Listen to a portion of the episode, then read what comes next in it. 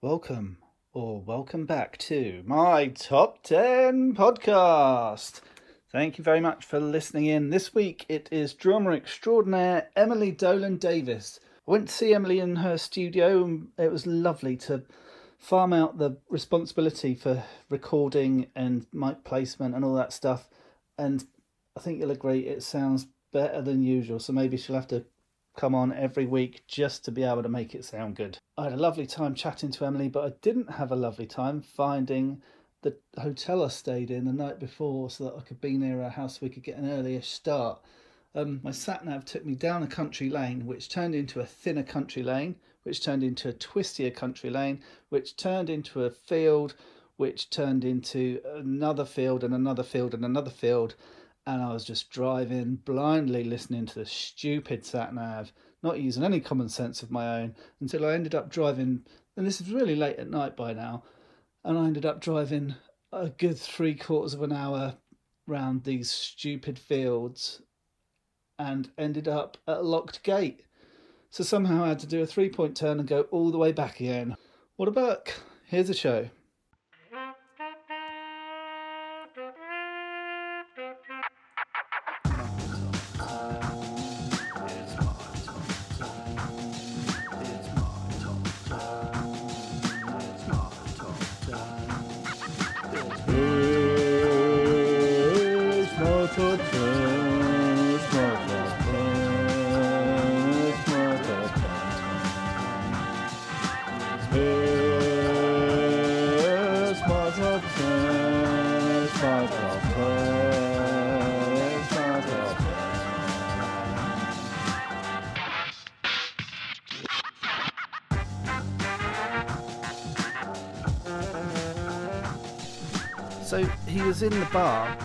Heard an entire conversation with the barman.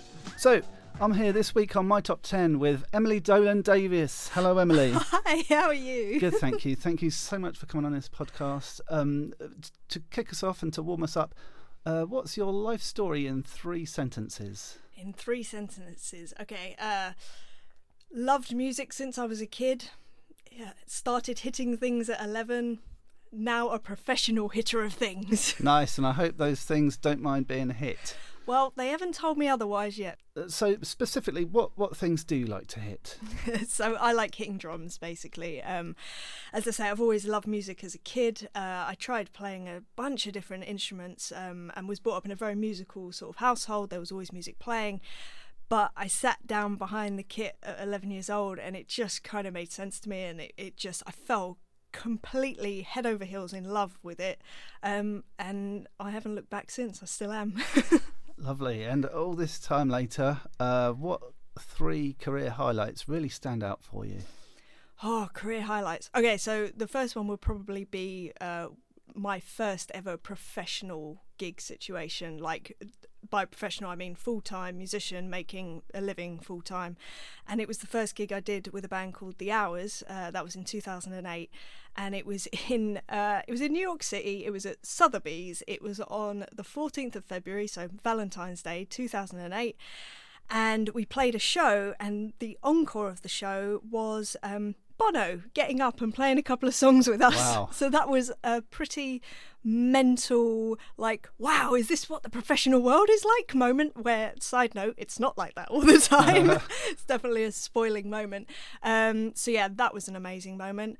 Uh, what other moments? I mean, there's so many sort of gig moments. I used to play with an artist called Tricky, who's like a trip hop artist, and in every show there would be two moments where he would do a stage invasion. So he would invite probably between 50 and 100 members of the audience up on stage to come and dance and mosh and like basically almost completely wreck all of our gear. So every time that happened it was a bit like oh god i don't know what's happening. But it was like really adrenaline like amazing like what it like really unusual. I've never really had that before.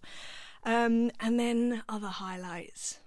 I guess recording with Bryan Ferry actually, because the way that that all came about was so random and it was all through one phone call and just a whole ton of stuff changed yeah, within a 10 minute phone call that ended up with me playing with him for three years doing his corporate shows and then playing on his Olympia album. So uh, maybe that phone call, actually, that phone call. so it's that real sliding doors moment for you. Absolutely. Yeah, couldn't have said it better. Yeah, proper sliding doors moment. It's so weird. I was talking to my husband about sliding doors literally two days ago and I haven't even thought about that film for years. So, it's like yeah. buses, sliding, you know, Yeah. buses don't come along for ages when they do this two at once, and the So same with sliding doors. It's true. And some buses have sliding doors. Well, there you go. That's just life, art and poetry in motion. It's a beautiful thing. Um, so, top ten. What what is your top ten subject for today? My top 10 subject for today is my top 10 tips, uh, I guess, to becoming a professional musician. I've done it for the last, you know, 15 years, I guess, uh, being professional. Um, and I thought I'd just share my little nuggets of wisdom that I've picked up over the years and and uh, hopefully help anyone that does want to do this professionally because it's um it's hard work but it's really good fun. And are they ranked? Are they in a specific order, or are they just a big? I tried to rank them, but then I was like, oh, but this one's this one is really important. Oh, but then that one's really important, and and so no is the short answer. They're not ranked. I did try. There's meant to be some sort of logicality to them, but I can guarantee you that within my ramblings, you will realise that there really is not. Are you saving the best till last? I'm saving my most important one till last. That's what we like to hear. Yeah. Lovely. Okay, so the first, but not the best tip that you. No, would but give. probably the most important, but probably not the best, but the most important, but also the most obvious, which is to learn your instrument, which sounds very obvious, and it is, but um, you would be shocked the amount of people that want to be a professional musician that don't have the skills required to to execute that basically. Um, and if you're talking in terms of drummers uh, being a drummer that would be playing to a metronome uh, playing with other musicians. Again that's the same for any musician. Um, also learning by ear maybe even reading music. It's basically about getting as many um, so i have a drum teacher and the way he puts it is you want as many tools in your toolbox to do the job that you want to do. And i think if you just concentrate on getting as many of those tools and you know and absolutely nailing it pun there um, totally not intentional uh, then yeah then you you you're putting yourself in the best possible position to get hired because you never know what the job is that's going to come up you know. I certainly never know. Someone would just ask me oh do you do this? And i'm like uh, yeah, sure, and then sort of working it work it out after the fact, um, which has not always worked in my favour. But I think if you go at it with that kind of attitude, then you you kind of you're halfway there at least. And you said about uh, playing to a metronome. How difficult is that? How long does that skill take to? It's a lifelong skill, I feel. so I played to a metronome since I was 11 years old, which is when I started playing the drums. Um, and I had a really funny moment, uh, which I'll talk about more later on, where I thought I was playing to a metronome really well. And then I heard myself back once playing to it, and I was like, oh. And this was a good sort of like eight years into playing. It wasn't a couple of months, and I was like, oh, I'm not as locked with the metronome as I thought.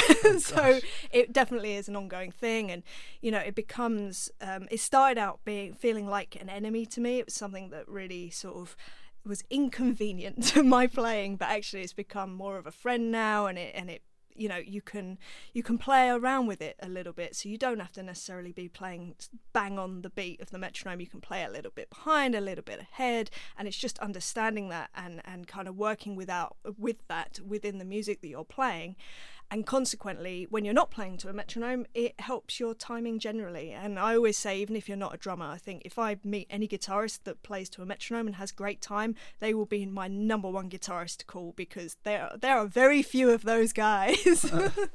And in terms of learning an instrument, um, is the sort of ten thousand hour rule uh, uh, applicable? Do you think? I think so. It's really funny you say that. I used to be obsessed with the 10,000 hour rule. I remember reading that Malcolm Gladwell book and um, and just being like, "Oh my gosh, I need to rack up my 10,000 hours." And I started doing all these calculations. Well, if I play for 8 hours a day, then how long will it take? And at this point, I'd probably already been playing for maybe nine or ten years. So, um, but I, I do believe that the ten thousand hour thing is a thing. Um, where it becomes slightly more complicated, I think, is is what you're playing within those ten thousand hours. Because if you're playing ten thousand hours of stuff that you can do, you're not going to progress very much.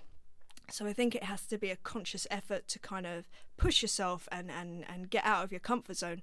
Equally, you know, playing a gig, that's that's a different kind of thing of ten thousand hours and, and so there's many sort of strands of, of what you could be doing and then where you want to be going. Um, but I I think I've definitely racked up my ten thousand and then some. Um, but yeah, I th- I think it's a good kind of foundation of something to aim for maybe if if you're that way inclined because i know that i am i'm, I'm very I, I don't know why i have this thing about sort of not statistics because i hate statistics but it kind of goals basically and and yeah it, it really spoke to me that book and yeah it's funny you mentioned.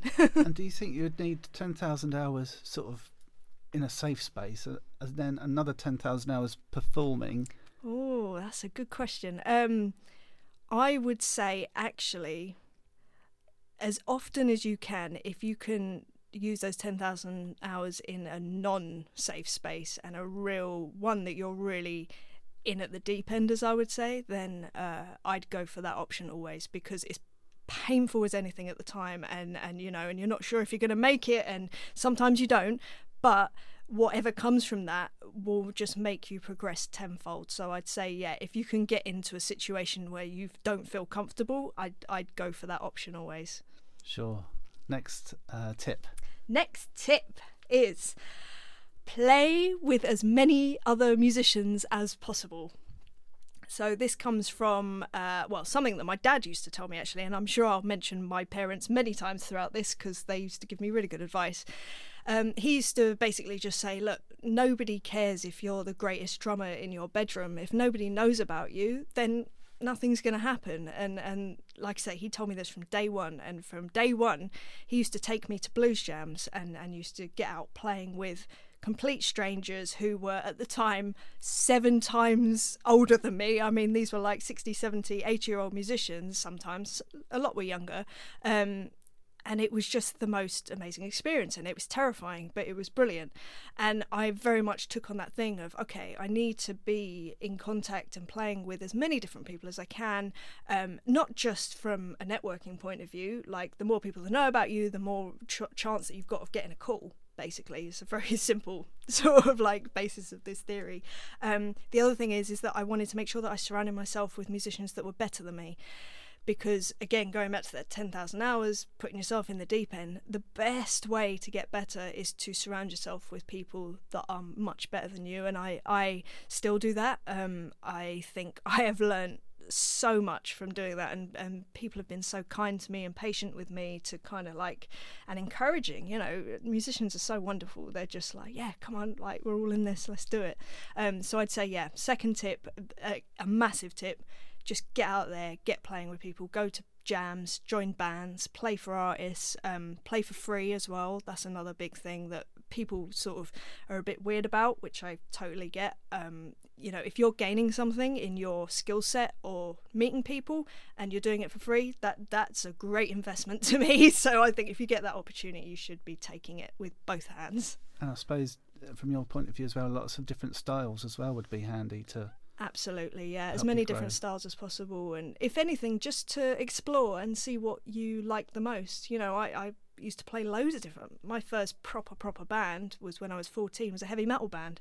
I had great fun with that, but I wouldn't necessarily choose to play that now if I sort of like had to because it's just as much as I enjoyed it, it's not in my soul, you know, it doesn't it doesn't grab me in the same way say blues does or or something else. So So would blues be your Oh yeah, I love blues. I was brought up on blues, so it's a big thing for me. Um, but I'd say just any well written song for me is is is a is a real pull. I love like seventies um like singer songwriters or rock or so like Neil Young and I say that because I was meant to go see him in a couple of weeks but I can't now because the gigs coming oh, no. and oh I'm so gutted. The life of a freelancer eh? I know. Oh so close. Another time. Next time I'll see him hopefully. So who are you playing with uh, that's a Kim Wilde gig. So I think we're out in Germany, and we were meant to be just going out the day of the show, but now they want us going out the day before, which means that I miss Neil Young and Bob Dylan. Oh, crikey. And I'm a huge fan of like the band and those guys and Joni Mitchell and all that music around that time I thought was absolutely stunning and, and some of the most beautiful songwriting that I've ever heard. Um, it just makes me cry, basically. so, yeah, but not this time. Next time. Well, this time it'll make you cry because you're not there. Yeah, exactly. Damn for it. a different reason. So, uh, next tip. next tip is okay. So this next one is uh, something that I have done since I started playing the drums. I didn't even realize I was doing it until I started thinking about it fairly recently in the last couple of years, and that is to get disciplined and get into a routine. Um, so a little bit of backstory: when I first started playing the drums, um, I started in my school, and uh, I was very lucky. They happened to have some drum kits there, um, and I would go in for an hour before school with my friend. I'd go for an hour at lunch and an hour after school. So we would be consistently playing five days a week for three hours a day before anything else. I mean, at the time, neither of us had drum kits at home or anything like that. So this was literally the only time that we had to practice. Um, so we would just do that every day for how many years was that? Five, six, seven years of whatever. sc- School seems so long ago that I don't even know how long I was there for.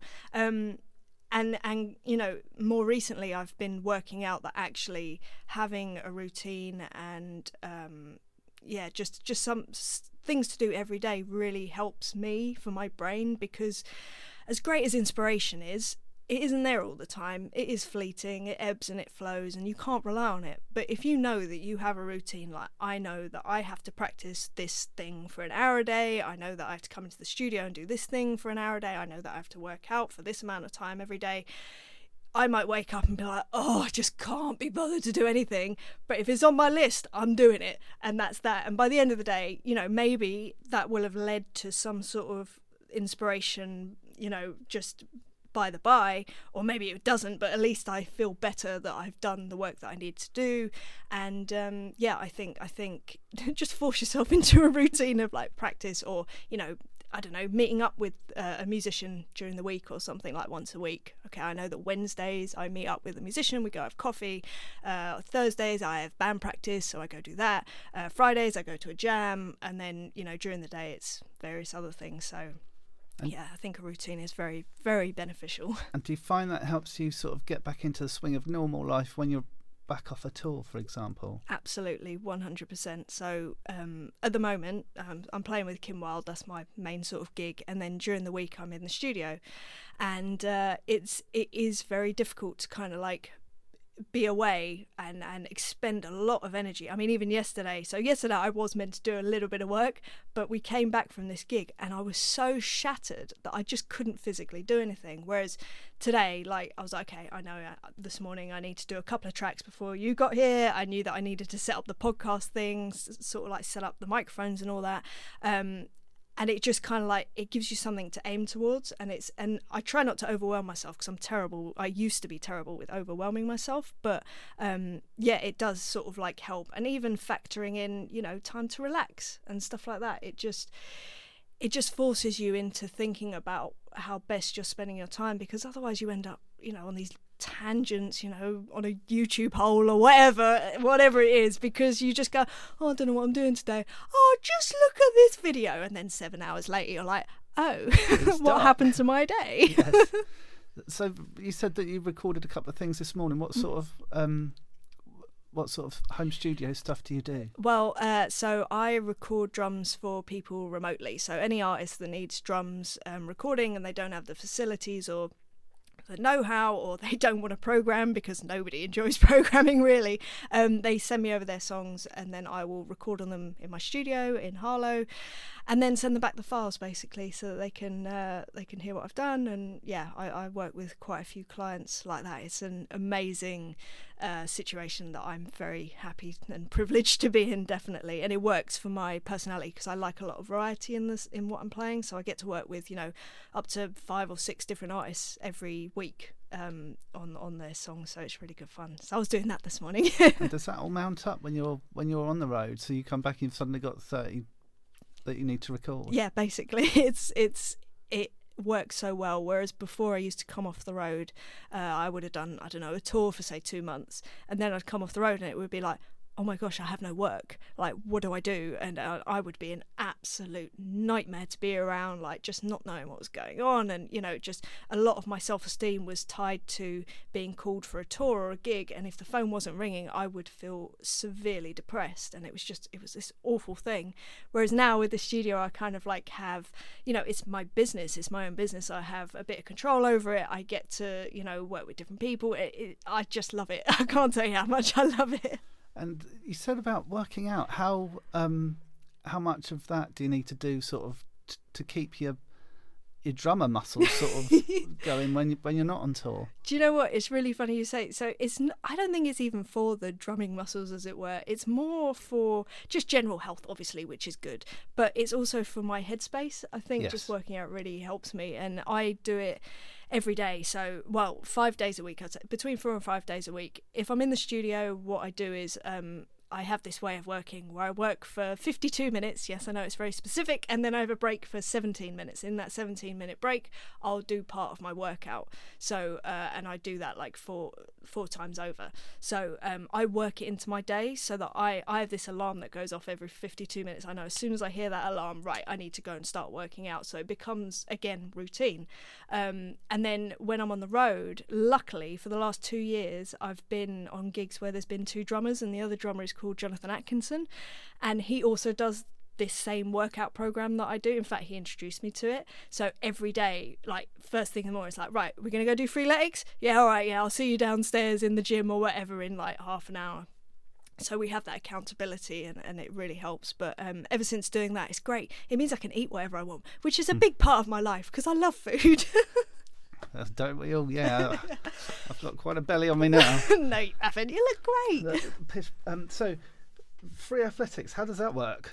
so uh, it's called freeletics it's basically body weight exercises so it's um, calisthenics is what they call it which i've only just been able to pronounce because i've been terrible at things like that it's things like doing like push-ups uh, sit-ups pull-ups burpees squats um, it's all stuff that basically can be done within a two meter by two meter room uh, and without any equipment. I know i just said pull-ups but there are versions without any equipment at all which makes it great for uh, touring basically. And you know you don't have to go and drive to a gym or anything like that. It's like no i can do it right here. I do it either downstairs in the garage or outside if the if it's a nice day. And yeah, it's just it's a it's a quick and really effective way of working out, and it's the fittest I've ever felt in my life, definitely. So yeah, I love it. I really I'm such an advocate of it. Even though for the first year I was like, I hate this, but now I'm over that hump. It's like two and a bit years later. And next tip. Okay, so next tip is to have goals. Again, quite it may sound quite simple, but um, it's so difficult to aim for something where you don't know where you want to be. Um, so when I first started playing drums, I just knew I wanted to be a professional, uh, and and that was kind of it. And that was great, and and it definitely propelled me for a while. But then it sort of like became a bit of a mess and a mush, and it was like, well, what what do I need to be working on to make my goals happen? And it became right. I just want to make a living from playing the drums. Okay, cool. So I tried a whole bunch of different things uh, to to make money playing the drums. So I was playing in covers bands. I was teaching for a little while. I was trying to get out on tours. This was kind of like early days. Um, I was doing a bit of recording and, and just trying a bunch of and doing some clinics, stuff like that. And and it was great, but it was a lot it was a lot of different types of things and and it was all a bit muddied i, I just i didn't have a clear view of what i wanted um anyway cut to like a few years later i'd been out on a few tours um which i was loving. I knew i always knew i've always known that i love playing live. Like i just adore that uh, which is weird because although it may not seem it um i'm i'm like the shyest person in like real life. When i'm not talking about music or drums i'm the shyest person. Uh, but on stage for some reason i was like this is brilliant.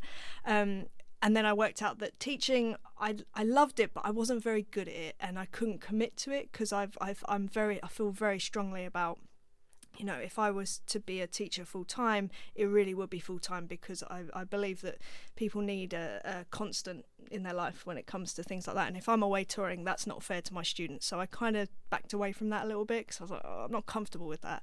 Um, but basically, what happened was I had just been working with the Darkness, uh, and we had parted ways, and that was in 2015, I think. Um, and I sat down with myself and had a conversation with myself, and just went, okay, what do I really love about what I do, and what do I really not love about what I do? So I was like, okay, well. I love playing with loads of different people, and that was part of the reason that I had to part ways with the darkness. They wanted me to just be their drummer, and it's just not the way that I, I I'd built up this massive array of like musicians that I'd been playing with and and I loved it. I loved the variety. I thought it was just amazing. Um, I loved playing live. I loved sort of like going away on tour. But equally I really enjoy being at home which I haven't been able to do for many years. Um, and then I also love recording and I knew that and I love songs. That was like the number one thing. So that's when I knew okay I want to start a remote recording studio. I wanted I want to record for people because that way I'm working with lots of different people, which totally satisfies my thing of wanting to work with many people. But then equally I can still go out and tour. And what that meant was I could actually commit to one person, which I have. Kim Wilde this year. It's just been the best like couple of years ever. It's just been really um, focused. And if I hadn't sat down and gone, right, what do I actually want to do and had something to aim for, I probably still would be in this sort of muddled headspace and stuff. So I think to have goals is just such a logical thing to really get to where you want to go. And having the goals to begin with is all well and good, but do you have to keep revisiting and reformulating them? And oh yeah, I think so because you can have one goal and then start heading towards it and realize that actually no, I, I am not enjoying this. This is not good. This is not me. This is not the people I want to be surrounded with, or whatever it might be. But I think you have to give yourself permission to kind of go, it's okay if you want to change your mind. Like, as long as you're just working towards it. And things are always in flux. You know, I might wake up tomorrow and realize I don't enjoy the recording thing anymore. I don't think that's going to happen, but you know, you never know. And, and just being open to that and, and, and allowing yourself to go the other way with it, really. And what happens if you reach your goals?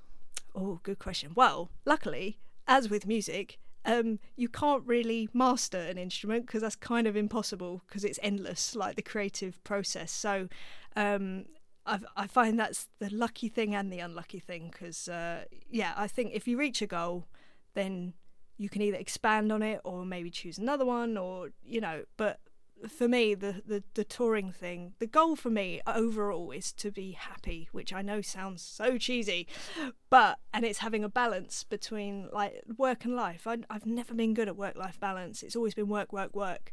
Um, but in the last two years i'd say i've, I've finally found a way of balancing the the two things uh, but like i say between the touring the studio and then just general day-to-day life um, that really works for me. So as far as i'm concerned I've reached my goal, but I know that it also it's not you know it's a moving target essentially. Course, yeah, yeah. it's things are always changing. So um, I think it's just more than making new goals. I suppose it's just reevaluating where you're at and, and, and just keeping an eye on that and, and being mindful of it because you might suddenly realize that you're really unhappy but you don't know why and then you've just got to look at that and then change it and and yeah so I'd say that really and what do you think percentage wise of time at home, time on the road, and then time doing gigs but near home? What What's the ideal? Oh, the ideal. Oh, uh, I don't know.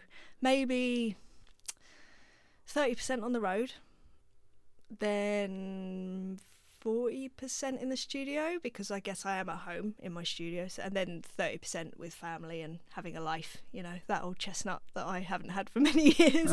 yeah, I'd say maybe that. Yeah, never really thought about that actually.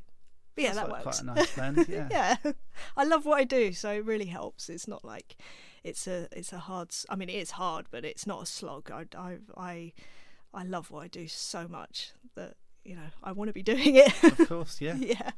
And next tip. Okay.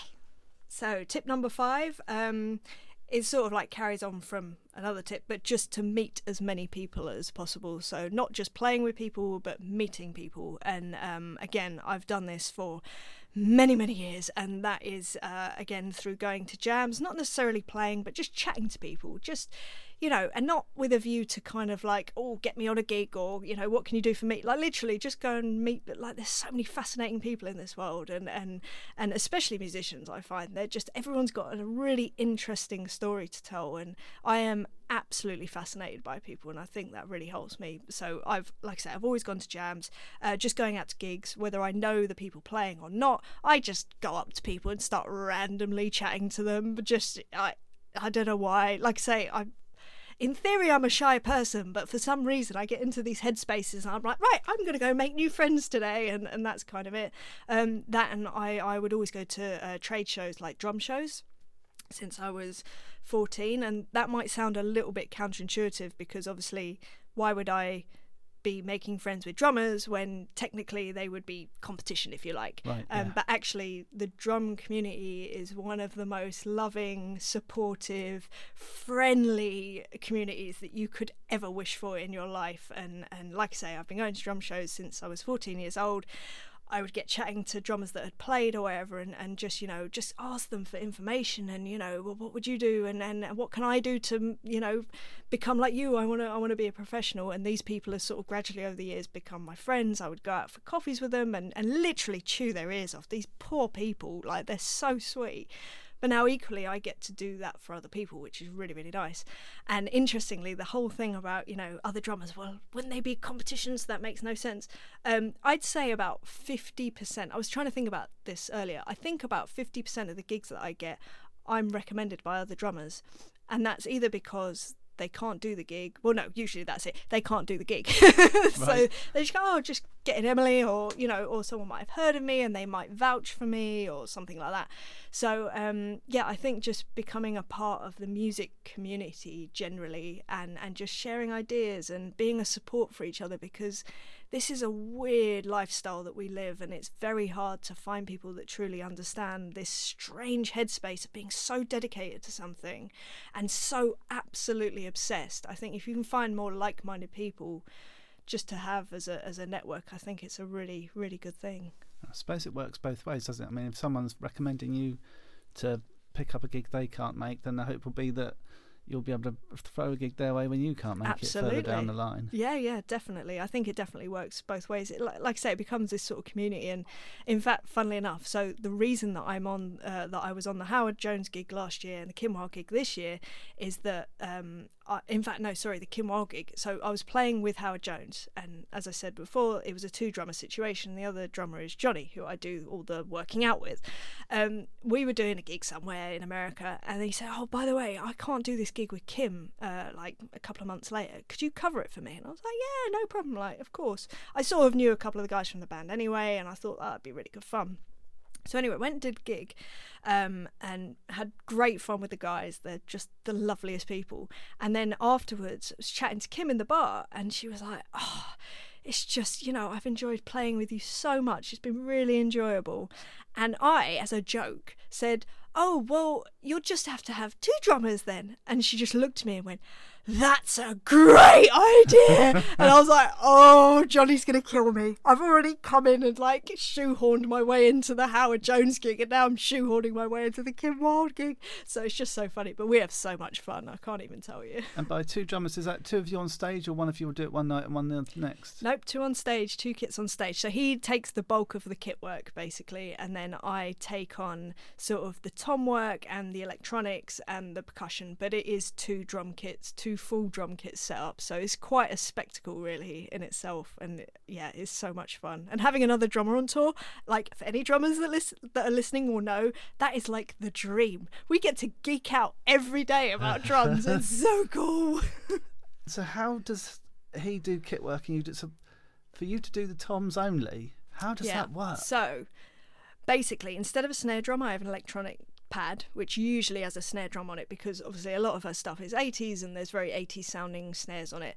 And then, yeah, it's just basically, I just came in and, and Johnny just went, Does this mean you can just play all the fills and I get to just play time? And I was like, Yeah, fine. Because that's a, dr- I mean, for me, that would be my dream. Just playing time is like, everything to me so i was like yeah i totally get it so I, i'll play like shaker patterns and then do there's some fills like in um there's a song called You Came. There's some Tom fills that are quite iconic. Uh, same in Kids in America. There's a few fills there, and he was like, "Can you can you just do those?" I was like, "Yeah, yeah, I'll do those." So it, it becomes this sort of like friendship of like, yeah, I'll, I'll sort that out. so it's like almost one of you sort of the equivalent of the rhythm guitarist, one of them sort of the lead guitarist. Yeah, I guess so. Yeah, you can kind of see it that way. Yeah, definitely. Wow. Yeah, it's really good fun. And like I say, on some of those early records, there's so much going on, like percussion wise and electronics wise, um, things like four letter word. I mean, it's just like there's so much to play with, and it makes it so fun, and it makes it fun for the band as well because having that extra bit of energy on stage, it just becomes a different thing. And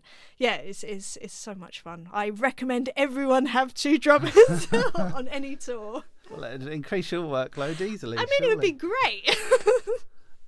And can you easily switch from your chair to the other chair? Like, do do you swap over during uh, different gigs? For example, um, how would you know the other person's part? it's funny you say that. So I did have to cover Johnny's parts when we were playing with Howard. Johnny couldn't do a show, so I had to step in and do his part, and then my parts were put on track, if that makes sense. So, uh, and that was the most confusing thing for my head to understand. It was unreal because leading up to the shows, uh, leading up to this one show, we were doing a run of other shows, and I was thinking about his parts whilst I was playing my parts so that I could practice his parts.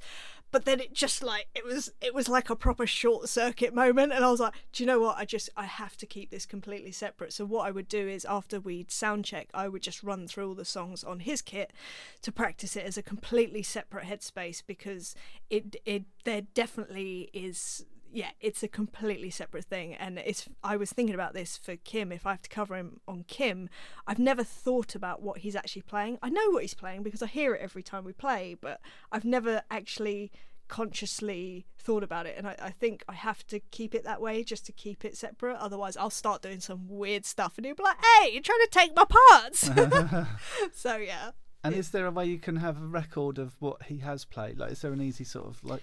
Yeah, I mean, luckily, uh, a lot of uh, the stuff that we do is recorded, and especially with the internet now, and um, and yeah, I will, I would, the way that I would learn a set, any set, is that I would chart down the the song and then and then play it basically. So I'll just chart down, I'll listen to him playing, chart down exactly what he's playing, and then I will then read it and play it and learn it from that point onwards. Basically, yeah. And is that uh, the, the charts sort of something you've customized yourself, or is it a universal sort of chart that all drummers would use? It's a it's based on universal kind of musical language, definitely, but uh, it it it's definitely slightly Emilyized, if that's a word.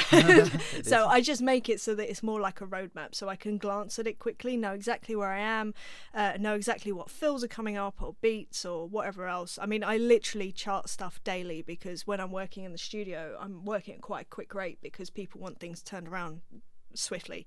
So I'll, I'll it'll be a case of listening to a song once, charting something down, and then going and recording, and that's my workflow in the studio every day. And then if I have to do it for a, a, a gig, so say it's twenty songs, then that's fine. That'll take me a few hours to chart down, and and then go from there. Depending on how much time I have, either I'll just play it and read the charts or I'll learn it properly so I can play it without the charts. It, it just depends on the on the gig basically and the time frame. Time frame is everything for me. And I think I've heard you in interviews before saying that um, you had an audition where you had to listen to a piece of music and you charted it as you listened to it through, Mhm. and that was it. You had that's it. You could then play it Yeah. after one listen. yeah. Yeah. That's fascinating. It's it's taken many years to get to that point, but yeah, and it, it does look quite impressive when you do that for people that haven't experienced people uh, working that way. Because I, I, as I say, I surround myself with people that are a lot better than me. So to me, that's that's a that's a basic thing that you should be able to do is is listen to a song once, chart it, play it. Um, and yeah, so I, I worked on that for years. I think I started charting in 2008, so it's been 11 years of, of that. And funnily enough, I'll show you after this. There's a there's a pile of charts out there that I'm currently trying to scan into like some sort of digital format, so I can like literally show people how many charts I've done over the years. I think there's like three years worth of charts out there, and it must be around about the sort of 1000 charts mark or something like that and that was at a time when I was just playing with so many different bands who were doing different songs or the same songs but with different arrangements and it was all a bit messy so it was the way that I knew I'd turn up to a gig and I'd know that I was playing the right parts, the right versions, and I trusted my own abilities to get me through the situation. And, and it's been, yeah, so useful, so useful. And I'll put a photo uh, to one of the charts Yeah, absolutely. On, on the website, nathan.show, um, so that you can see as well uh, what uh, sort of things Emily has to read to be able to play an entire song, having heard it only once. yeah, it's it's very good. It's such a useful skill. um, next tip. Okay, so tip number six. Ah, yes. Right, this one is very important, definitely, um, and it's probably one that uh, it seems a bit odd, but it's to have hobbies and relaxation time. This is something that I just didn't understand when I was younger at all. I was like, no, drums are my life. I need to be living it and breathing it 24 7. But actually, the reality of being a professional is having other things in your life so that when you go on tour, you're not constantly talking about, oh, this flam and this paradiddle, and have you seen this microphone? There is a bit of that, but equally there needs a bit be a bit of like i made this amazing casserole the other day do you want the recipe you know and that is the kind of conversations that you have and be able to talk absolute rubbish because 90% of the gig is not actually the gig it's the hanging around with other people and and being in other people's company and just being able to be normal. I mean, I got told this story. Um, I won't name any names, but there was this um, there was this guy that was drum teching for a drummer on a uh, it was like a clinic tour so they do like master classes around the country. Um, and this drum tech was so obsessive about drums. I mean we are all are but he literally this was everything. And all he would do is talk about drums. And it got to like the fourth date of the tour or something. And the main drummer who was the main you know the main stage guy um, this guy was talking to him about snare drums or heads or I don't know something, and he just went, "Would you just stop? Could you talk about anything else? Literally anything. Talk about porn. I don't care. Just stop talking to me about drums." And I just remember hearing that and going. Wow, and I didn't understand the gravitas of it at the time until now. The thought of talking about music 24 7, just, I love music to pieces, but the idea of talking about anything else is is just brilliant. Like and and like i said and having hobbies outside of music is it's taken me years to find things outside of music that i love. But things like um, food i love cooking as we've already said before. Love cooking so that is my way of relaxing. Like if i'm ever feeling stressed i'm like right i'm going to make a big slap up meal and instantly i feel slightly more relaxed. Um, recently i've just taken up skiing which i know probably sounds like the craziest thing to take up as a drummer but i really enjoy it so that's quite good. Haven't broken anything yet so fingers crossed. Um, and then working out, I've turns out I actually quite enjoy it, although I hate to admit it. And then other things like film, films, normal sort of stuff like that. Um, but those are the things that you connect with people on and, and create lasting friendships and relationships with. It's not about talking about music 24 7 because that just gets a bit intense. So, yeah, have, have other like things that you like that you can other elements that you can bring to the party when you're all sat round on a tour bus with a glass of wine or a glass of water or whatever and, and just chat about everything else. and what are sort of top subjects that people keep coming back to on the tour bus? Food. Number one is food, always. Is At least, well, on every tour that I've been on, but then that might be because I'm there. um, definitely food, films, always films. Uh, like I say, it's other creative stuff, I suppose. Um, there is there is definitely a divide between the people that like that sort of stuff, and then there's like the sports guys. I'm not one of the sports guys, and I'm not really on tour with guys that talk about sports that much. The Kim Wilde lot, they talk about maybe Formula One a little bit, um, but I I don't have any interest in that to be honest. I admire it; it's amazing, but it's not for me. So they'll just go off and have their conversations. I'll I'll leave and find someone else to talk about more food or something. and are you able to um, make your own meals on a tour bus, or is it right? Here's your next meal. It depends. Here's the So next restaurant. yeah, it can be. Either you get given uh, per diems, so you get given an allocated amount of money every day to uh, go and get your food with. So you just got to fend for yourself, find somewhere. Um, if you're lucky, you get catering on the road, which we have at the moment with Kim, which is amazing. So you turn up to a venue and they will have laid on like a variety of different types of food that you can eat, and and you know with different dietary requirements, which is amazing. Um, although if it's bad, then that's bad. but it, it, I mean, we do a lot of touring in Europe, and very rarely is it really bad because Europeans really know how to eat. Oh, it's so good. Um, but then on other tours where we haven't had catering and it has been per diems, I've tried to uh, like make ways so that I can cook. Partly to keep myself sane. So, on one tour, I took um, an electric skillet. So, it's basically a frying pan that you can plug in. Um, and I would make like full on meals in this thing. And it was really good. Actually, made me very popular with the bands that I was playing with. They were like, Emily, could you make me a fry? I'm like, yeah, great, I'll do that. Um, so, yeah, I did that. Uh, I took a rice cooker on the. On the Darkness tour to Ireland, um, which consequently did set off a couple of fire alarms in the hotel. But anyway, um, but yeah, I, I think it's just finding ways that work. The other thing is like at the end of the day, you only have so much space in your suitcase, and sometimes having a big old electric skillet in there is not the best use of your space. So it just depends. But these days, I think restaurants are so much better at having more fresh stuff um, and stuff like that, or, or just I'm getting better at going to supermarkets and, and throwing something together and you know just buying a bit of fresh food um, and trying to be mindful of it because it's so easy to just go for like the burger option. Um, but I think in the long run, actually these days my body just cries out for a salad. It's like please put something green in me for crying out loud. So yeah it, it, it can be easy it can be difficult but you just got to be flexible with it i think. And do you spend a lot of time um, on tour, uh, staying on the tour bus, or are there sort of hotel rooms at each? uh, it depends on the tour. So um, we did a tour of germany last year and that was all on a tour bus. That was three weeks. So uh, and i'd say every four or five days we would have a hotel room to ourselves each um, but generally you just stay on the bus you use the showers at the venue and you sort of live like that. If you want some time to yourself you literally just go to your bunk and you close the curtain. Um, but then equally you can also do tours where you have a hotel room every night different hotel room and you know that's a whole different way of touring. So it just depends on the routing of the tour uh, whether you're flying whether it's you know on trains or uh, yeah it really really does just uh, depend as and when each one like the states for instance you couldn't do a, a tour of the states not on a tour bus because that would just be near impossible you'd have to have like three days between each show so it's not very viable um, yeah financially sure, yeah.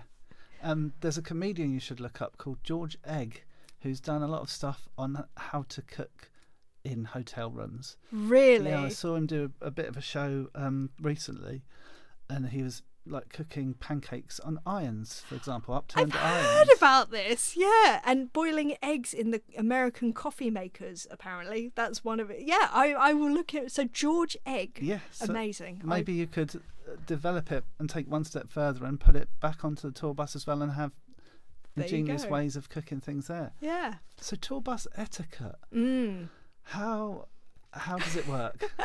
So there's so much to tour bus etiquette. There's there's one rule that, that that is just the flat out rule of any tour bus, and that is you never do a number two in the loo. That's that's for anyone going on tour. That's all you actually need to know. um, everything else is just being. I mean, it's like living in a really small flat with 11 other people so you just got to be very mindful like don't be messy um yeah don't be don't be too loud if people are asleep or like shut yourself away somewhere that isn't too loud um if you're in the sleeping area definitely be quiet there don't be you know throwing stuff around or anything like that um yeah, I think just mindfulness, just generally on tour buses, I think you get with the flow of it because, of course, it depends on the people that are on there as well. Um, one set of people might be super party animals and, and everyone's on the same page, but then another one might be a very quiet bus and you know everyone just wants their own space and doesn't necessarily want to be chatty all the time. So I think you just got to kind of uh, navigate it as you go, really. Um, but yeah, basically just don't do a number two on the bus. That's it. That's all you actually need to know. and it even rhymed the first time you said it, so it must be a real thing. There you go. I didn't even realise. Yeah. And uh, have people ever been removed from um, sort of a tour just because their personality didn't fit, because they had any annoying tour bus habits that you know of? um, I don't know. There's only one tour where a couple of people left, but that was due to personality issues. Um, but it wasn't. It definitely wasn't any habits on. I'm trying to think. I'm sure there must be someone. Um, not that I know of, but then they may have sort of like left for other other reasons that Yeah, maybe weren't those reasons. Musical differences. Yeah. We love a bit of musical differences. Yeah, none that I can think of off the top of my head, but uh, you never know.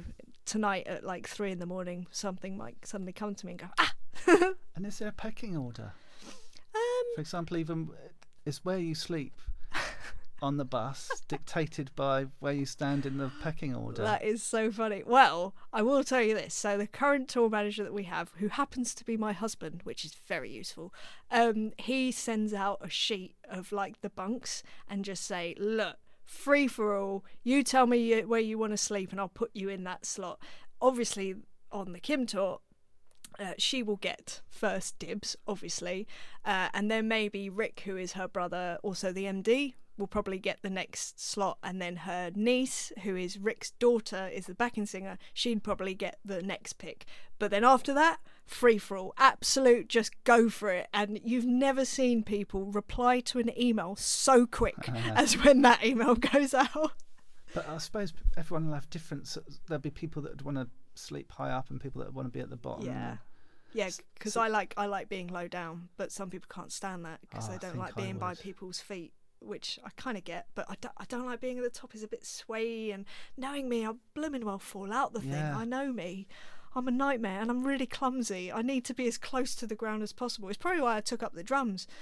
And as Spinal Tap taught us, uh, drummers can die in horrible ways. And Exactly. rolling out of bed on the tour bus would be a typical sort of. Absolutely. Spinal Tap drummer death. We need to minimise these situations. so does Kim Wilde sleep in amongst all of you lot? All the oi polloi, yeah, Yeah. yeah, she certainly does. Yeah, she's a she's a proper rock and roller. Like she really is. I mean, she's been doing this for so long, and and I really admire the fact that she's like, no, yeah, of course, I'm in that bunk there. she's a bottom bunk as well. She likes the bottom bunks, so we're we're akin in that way, in some ways. So. And if someone snores, Oh, it's a nightmare. We've got a couple of guys that snore on the on this tour. So basically, you've got the light sleepers at one end of the bus and then the snorers at the other, and you hope that you just get some sleep. I'm not too bad with snorers, but like there are a couple of people that really get wound up by it. So it's an earplug situation, earplugs and headphones, and hope for the best. next tip. Next tip, right. Oh, yeah, okay. So, this next tip is basically that whenever you're doing any gig or any anything musical, the ability to see the bigger picture is a really, really useful one. And um, I, I would I would basically say this is good for if you're I already touched on this, but when you're working for free for people, if you volunteer to kind of like work with a new artist or that literally has no backing or be a part of a band which you wouldn't get paid for because it's sort of like we're all in this together kind of situation or you know doing something for exposure which I hate that term and I think it's horrendous. But if you look at a situation and you go, okay, I'm going to be giving up my time for free. Um, you may even be paying to do it. You may be paying petrol, your own petrol, and whatever else. Um, and I've done many gigs like this, like over the years. Uh, and I would look at a situation and I would go, right, who are the people involved? Okay, it's got this person, this person, that person. Okay, great. They're amazing musicians. Um, I would like to be known by them. I would like to have worked with them so they know that I can play and I am professional and I conduct myself in a certain way. Um, is this worth my time? Yes, absolutely. 100%, 100% let's do this. But then there's other situations where, for instance, I was in this sort of ish band situation, playing for free, well, paying my way, and um, it started out and it was really good situation, but then it started to become that the Michael was taken a little bit out of the situation, and I was like, I'm not, I'm not growing very much musically from this. I'm actually dreading going to these rehearsals. We're not doing a lot of gigs, and when we are, there aren't a lot of people there. Actually, I'm not getting much from this. I think I need to step away. And I think the ability to kind of just look at something objectively and just go, is this is this helping me grow as a musician or in my network of people that I know or just anything. If it's not, then I what I will generally do or what I used to do is put a date on it and I just say right. I always remember doing it with my first ever band and um, I mean I grew so much from that first band but then at some point it kind of stopped and i was like right i'm going to carry on with this for three months see where i am and how i feel at, at, this date and then if i'm still feeling the same way i'm going to have to leave the situation. And i still continue to do this in in various ways. And whether that be when for instance i just started doing this stem club. So i upload stem drum stems for uh, singer songwriters to use or producers to use completely for free like no strings attached nothing. Uh, but it's about getting my name out there. It's about supporting young and upcoming artists, um, and and yeah, just that sort of stuff. But if say in six months' time I'm thinking, actually, this is a lot more hassle than it's worth, then I will give it a date and I'll say, okay, cool, right, I'm going to look at this in a month's time. If I still feel the same way, then maybe I'll stop it, or maybe I'll change it, or maybe I'll look at it again. So I think that ability to step back is a really, really useful one. It's the same on tours. If you're, I've been on tours where I'm being paid, very nicely and but I'm not happy or I'm not enjoying it um, just being able to go right is this my best the best use of my time? Could I be you know opening my doors to some other opportunity if I left this situation you know?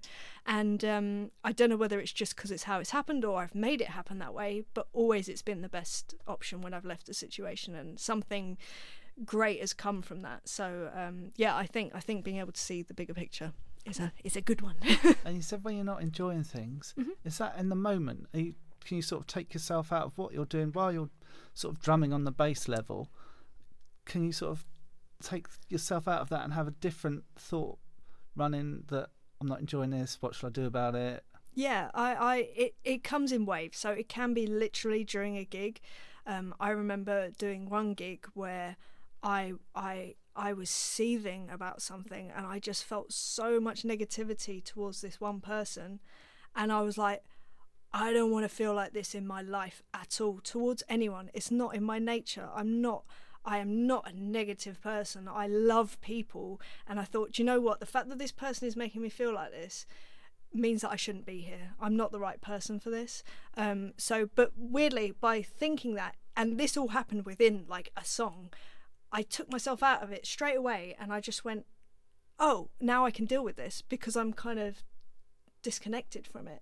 So it's a really useful skill when things do feel like they're too much. And, and, and the other thing, you can think about the bigger picture in terms of your life. So, you know, you might be on a tour, it's a three week tour and it's like it's hell hell on earth as you feel it but actually you look outside of that and go but i am playing drums for a living and i am in this beautiful country and you know and actually that person's really nice so let me just let me focus on that person and not on this other or whatever it is and i think being able to direct your attention can get you through situations until you can make a, a, a, better decision outside of it. But my thing is, once you've committed to something, you need to follow through. So, for instance, I wouldn't then leave in the middle of a tour because I'm feeling not right about the situation. I would try and work my way around it and just work it out and then go from there. So, yeah. I suppose it's like any sort of family or work environment, isn't it? Where you're going to get on with some people and not with others. Exactly right. Yeah, it is. You are a family. You're like an instant family on tour. And and weirdly, what I realised was being in a band situation. So this was from playing with the darkness.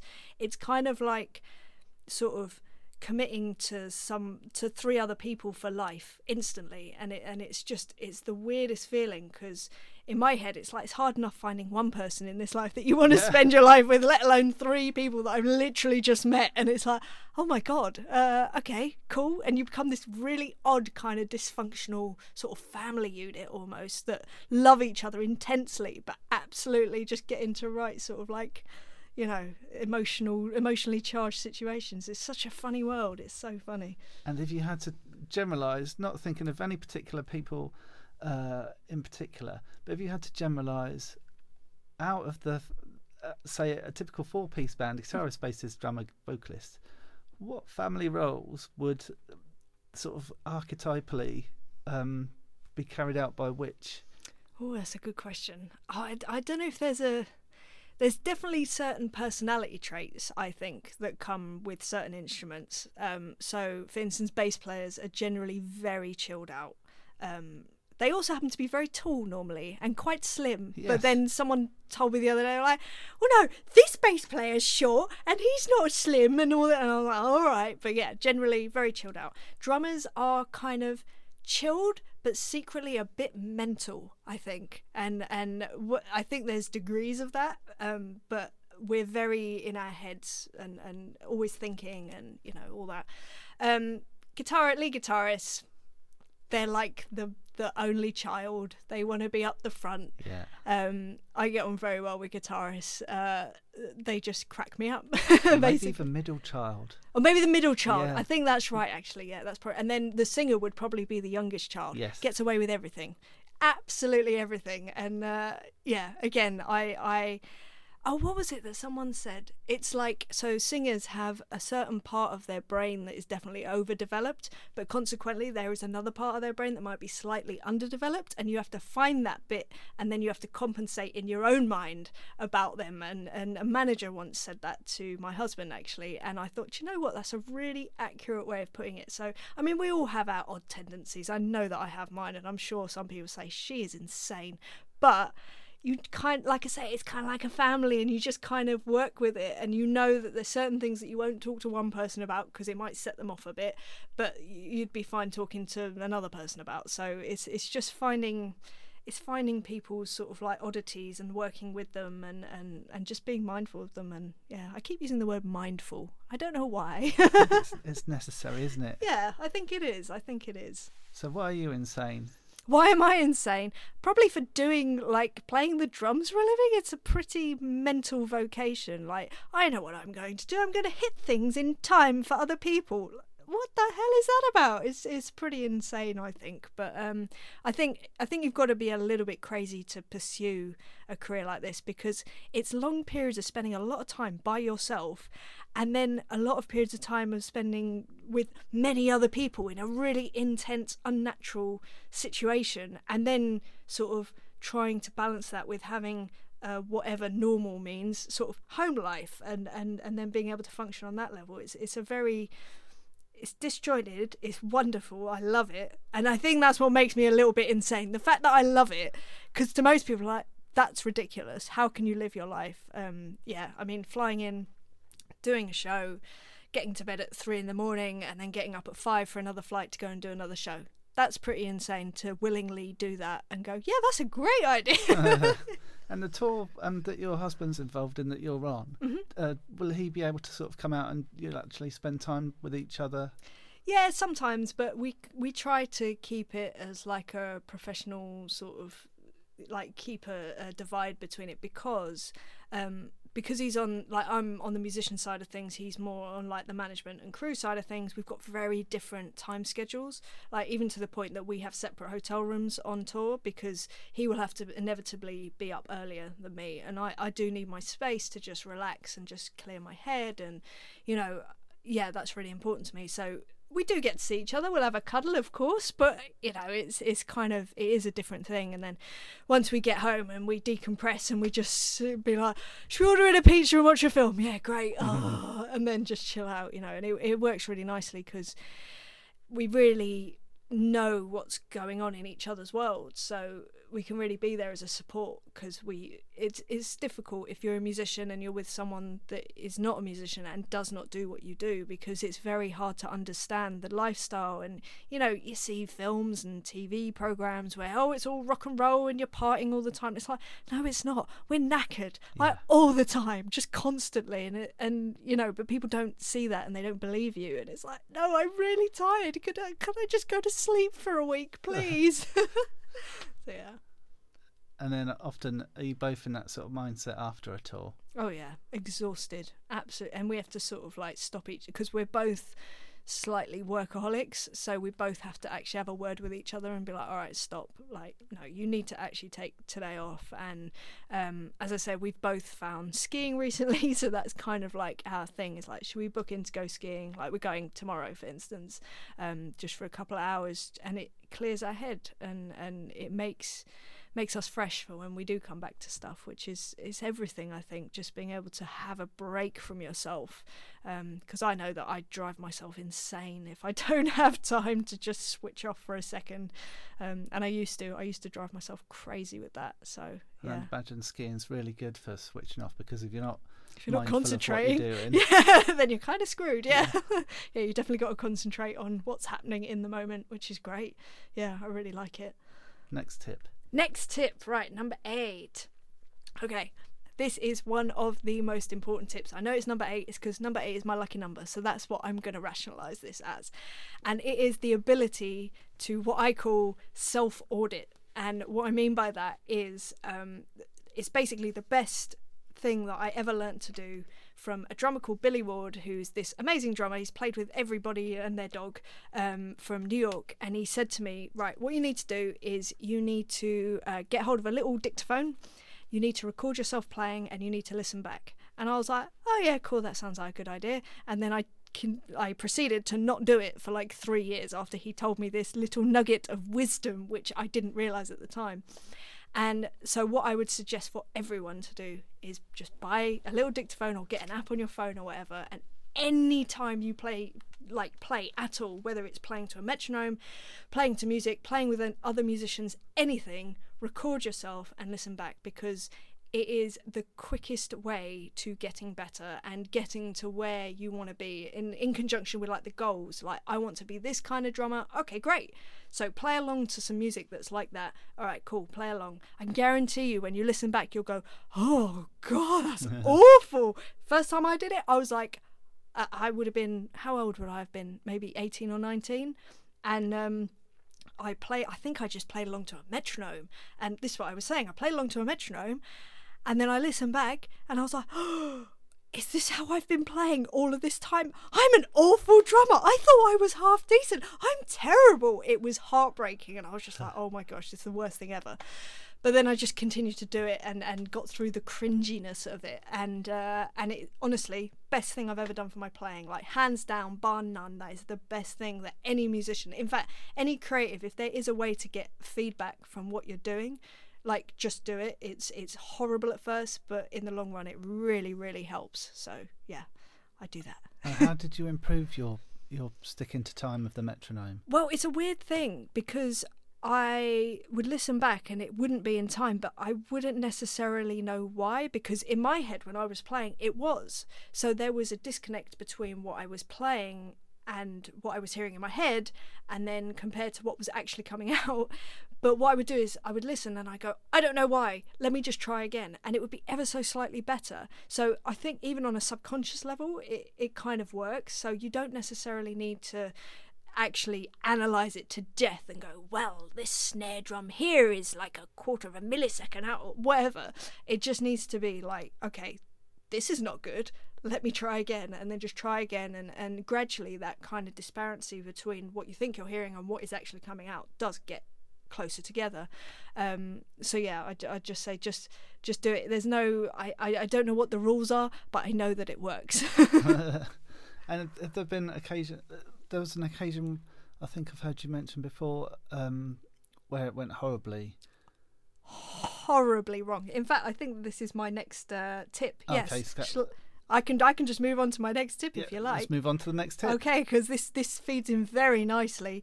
Um, so my next tip is to not make excuses, and the the reason that this uh, sort of like ties in together is that my first ever recording experience was like like a professional recording experience was the most horrific thing I've ever experienced in my life. So I was 17, I think 16, 17. I got a phone call from someone just saying, "Hi, I'm a friend of someone else. Um, I'm a producer. My drummer's just broken their wrist." Could you come in and do a session next week? And I was like, oh, yeah, amazing. It's the uh-huh. first time I've ever been called like this. I was like, I'm officially a professional. Everyone's going to call me and think I'm amazing. Um, and it was six songs. I was like, yeah, great, send them over. So he sent them over. I went into a rehearsal room because I didn't have a drum kit at the time. And I went and practiced these songs to the standard that I thought was appropriate for being a professional drummer, which I thought I was being at the time. Anyway, cut to going to do the actual session. And um, sort of set up my kit and whatever. And at the time I had a kit, it was uh, it was a Yamaha Stage Custom. In fact, I still have it, which is it's not an entry level kit, but it basically is. Um, but it does actually sound very good. Uh, and set it all up. The guy was like, "Cool, you ready to go?" I was like, "Yeah, amazing! Like, watch out, everyone's gonna think I'm amazing." Um, hit record, and it all just completely fell apart, and I everything went wrong. Like I was playing to a click, I wasn't playing to the click. I wasn't lo- locking in with the backing track. Uh, I wasn't playing consistently. It was just all over the shop, and I sort of like sort of play. It was all really uncomfortable. It didn't feel good, and I just sort of like finished this take and I just heard the producer over the over the uh, over the headphones just going, "Um, are you are you okay? Do you do you need anything else in your ears? Maybe more click?" And I was like, "Yeah, yeah, maybe maybe a bit more click. Yeah, that'd be good." He's like, "Cool, all right. Um, should we go for another one?" I was like, "Yeah, yeah, yeah, yeah, it's fine." So went for another one, even worse because obviously now I'm even more super self conscious, um, and and the poor producer, bless him, he just sort of like came over the headphones again. He's like, um, "Should we just do one more?" I was like, "Yeah, that'd be good." And I was thinking in my head, maybe it's not that bad from where they're sitting. Maybe it's just me being overly sensitive, of course. And then after the third take, he just came in and he went, "Emily, I'm really sorry, but um, I'm I'm just gonna have to ask you to leave. Like, it's just not it's just not working. And I was heartbroken. Like, forget any boy in all the world. That was the worst heartbreak I've ever experienced in my life. I burst into tears basically. I tried not to, but I couldn't help it. And I was just like like this this was my moment. This is what i've been working towards. And i've completely fallen flat on my face. And the producer was so sweet. He was trying to do it in a really nice way and he was so sweet. Um, but yeah and then i sort of had to pack up my stuff and just and just go home. And i remember getting back home and my parents were like oh how did it go? And i was like yeah it didn't it didn't go very well. And they're like well, what happened? And this was my thing. They said my drum kit wasn't professional enough Oh, and it didn't sound good enough. That was my actual what i said. And I mean, I knew that they knew that I was lying because they know me. Um, and then for the next two days, I just was completely inconsolable, depressed, just heartbroken, wanted to completely give up. I was like, I'm not good enough. I'm never going to be good enough. Like, what am I doing? And then I kind of came around to myself and I was like, do you know what? Okay, I could give up. Or I could face everything that went wrong. And to me, it was everything went wrong. so it's like, and I can face up to this and work on it and just go from there. And luckily, that's what I chose to do. Um, and yeah, so that's what I want to say about excuses. You need to own your mistakes because from that moment, that definitely was the reason that I've managed to get to where I am today. Because I I had to painfully address every single thing that went wrong that day, um, and but I could have stuck to that excuse of oh, it was just because the drum kit wasn't good enough. What is that about? What an idiot, idiot teenage girl. That's what that is. Um, so yeah, so that's why I would say you just got to own when things like that go wrong, and they will. And but you've got to see those as opportunities, as as literally here is a checklist of everything you need to work on. Go. Yes, and that that almost might have been a larger sliding doors moment than the Howard Jones one because yeah. if that had gone well, then yeah. arguably you wouldn't be where you are No, now. it's true. Yeah, absolutely. Like I am a firm believer in everything happening for a reason, and um, that was definitely one of those moments. And the other thing is, I'm a firm believer in you have a choice as well, and I chose to just get on with it basically because I could have chose to just go, nah, not for me.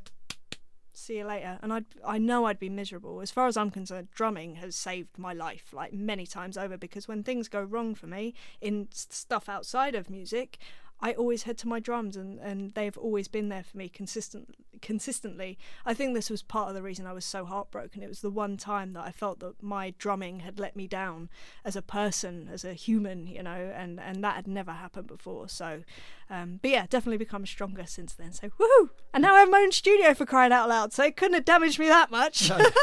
so do you think that would have been the last time that you would have made an excuse? Was that the catalyst for you to say, right, I need to own this?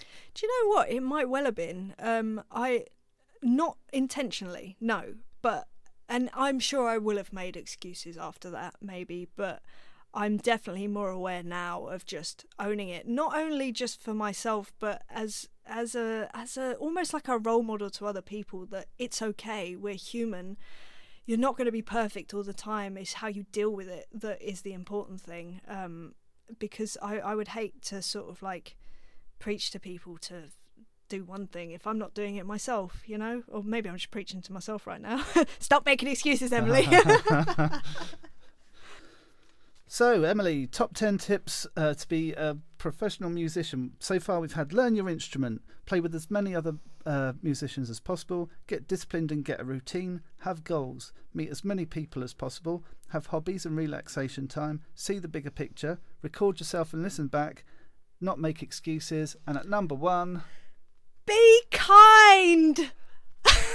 As I said, this one is a massive one for me because okay, there's many reasons. Obviously, in life, you should just be kind and be nice to people because what you put out there, you get back. I firmly believe that. I'm all about karmic things and all that. It sounds hippie. I don't care. It's true. I believe I have a nice life because I'm nice to people and ni- people are nice back to me.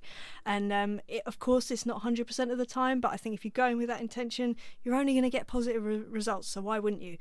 In terms of the music industry, the reason that this is important is that the industry is tiny. Everybody knows everybody else. And if you're there being horrible to people or um, like stealing gigs from other people, everyone knows about it. And, and you're not going to get the call because either you've been sly with people, which is never good, or you're just not nice to be around. Nobody wants to be around negative people on a tour. You know, you are literally stuck, say, on a bus for three months with people. You you don't want to be the person that's going, this is all rubbish, life is terrible, rah, rah, rah, rah. Equally, people may be really annoyed by how positive I am or try to be, but I'd rather be be like people be annoyed by that the positive thing than the negative thing. So I would say, yeah, just be nice to people, be kind. People have been incredibly kind to me. Um, as I spoke to you earlier about uh, the drum community, I can't tell you the amount of drummers and musicians who have helped me when, you know, it's January and I have no work whatsoever, and I will email a drummer and just say, hey, so um, I've got no work and I'm really struggling and I don't really know what to do. Can you, like, do you have any tips? Is there anything you can do, like, help me with? And they will send back paragraphs and paragraphs of just, why don't you try this? Don't worry, I've been through exactly the same thing. It's just the way it is, but don't worry, just keep doing what you're doing. You're doing the right thing. Just, you know, all this amazing, supportive thing. And, you know, it's not just one. I I I can't even count how many musicians have been like that. Even from day one, there was this guitarist. When I was thirteen, I think I went to go watch uh, who was it Westlife, and the reason I went to go watch Westlife, I wasn't particularly a fan, but I had a friend who knew the guitarist, who was a session guitarist in the band, a guy called Tim Maple, wonderful guy. And I basically came to him and was like, I want to do this professionally like you. Um, can you help me? He said, Yeah, cool. Give me your email address. And I was like, Okay. Um, and he sent me pages and pages of what I should be doing. Um, just, just like he must have spent hours on this thing. And it was my first sort of like um, little nugget of someone just being so generous with their time and their information. And, you know, I, I always had this thing, oh, everyone's going to be very secretive about how, you know, this is a secret world of being a professional musician. No, all musicians like, I'll tell you everything I know. I don't think I've got it sorted, but I'll tell you what I've done and it seems to have worked. So if it helps for you, then great. And everyone is just like that. They're just so generous. And, you know, you want to meet for a coffee? Cool, let's go for a coffee. I'll tell you everything I know. I don't necessarily know all the answers, but I'll tell you what I've done. And it, it's just wonderful. And that is such a running theme with the music industry generally, the musicians, you know, artists, everything. Like everyone feels like well, I think everyone feels like you're part of this family and we're all just trying to do something that we love and we all want to support each other and push each other up and go, you know, check out this amazing drummer and check out that amazing guitarist and look at this band and that and the other. Have you tried this miking technique? Have you tried that? You know, like we just love to share information and have that connection with other people. So I think if you can be generous, be nice, be kind to just everyone in life generally is good. That is always going to put you in good stead for anything that you do in your life. And it's something that you've sort of uh, paid back already, you know, and some by making your own podcast. of how people can improve. Well, uh, yeah, that was exactly the feeling behind it. So I, I did start doing a podcast, although I found I found it quite difficult because it's very hard to get feedback on podcasts. Side note: if you're listening to this and enjoying it, please leave a review because honestly, it's like you're talking to a brick wall, isn't it? With podcasts, you're like, I don't know if people are enjoying this, so please leave a review. A good review. because Nathan review. will really a good review. Nathan will really uh, appreciate it. I know that knowing what it's like putting out a podcast. But I started doing a YouTube channel as well um, because I wanted to put out there the information that I would have loved to have have had coming at me when I was 11, 12, 13 years old. Um, I just think about the kids that literally don't know anyone that is in this industry and don't have access. You know, I was lucky. I grew up in North London, so I was around musicians and, and I had the opportunities. Some people don't. So I want to be that voice to go, okay, cool. So maybe you should try this, maybe do this. This is what I did. I hope that helps you. Um, and just share my experiences. Um, because I think it's so important. And if it can help like one kid or, or one adult, just anyone, just help follow their dream or even just feel like they're not alone because there's very much a feeling of that I feel that um you know you do think you're the only one going through stuff but then you talk to one person they're like oh I had exactly that you know back 10 years ago or 5 years ago or last week. And and you just go oh okay I must be doing something right if I'm having similar experiences to all these other people. So that was kind of the reason that I started the the YouTube channel. I just wanted to give back. I just it's it's I think there's something so valuable about that. And and as I say can, if it can help one person because as I said before I truly believe that drumming saved my life. If I can do that for someone else I'm done I'm happy life is brilliant like that's that that So, seems like a lovely place to end it. oh great So, looking ahead, uh, where where can people see you in the future? Where can people get more of Emily? Well, if you want to get more of me, um, so I'll be around everywhere playing, and then um, if you want to see where I'm actually going to be, just on any social media, if you look up Emily Drums, you will find me. And you will be sorry. I will not shut up. I will be posting many pictures and albums and all sorts. So yeah, but come and say hello and, and, and drop me an email or, or whatever you want. I love having a chat and, and it's always nice to to hear when people have listened to these kinds of podcasts so we can have a, a chin wag over email. Emily Dolan Davies, thank you very much for your top 10. Thank you so much, Nathan. It's been a pleasure.